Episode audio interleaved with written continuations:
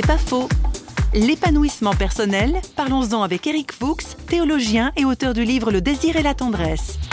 Je vois que la grande difficulté aujourd'hui, c'est quand même que nous sommes devenus terriblement individualistes et qu'il y a un discours qui probablement devra être revisé, c'est celui de ce fameux épanouissement personnel. Qu'est-ce que ça veut dire s'épanouir tout seul? Moi, je ne sais pas. Je crois qu'on est tous dans des situations relationnelles constantes les uns avec les autres et que, à force d'objectiver les autres, on devient à son tour un objet. Tout le monde devient des objets. La revendication de l'homme moderne d'être heureux, c'est très bien, je crois qu'il a raison. Mais ce qu'il faut savoir, c'est qu'on ne peut pas l'être sans les autres. Et qu'on ne peut pas non plus laisser sur la route beaucoup de blessés et de gens abîmés par la vie, sous prétexte que, après tout, ça retarde la marche. Comme dit l'évangile, n'est-ce pas, si on ne veut pas s'approcher de son prochain, se faire le prochain d'autrui, eh bien, à son tour, on est sans ressources devant les, les difficultés de la vie. C'est pas faux, vous a été proposé par Parole.fm.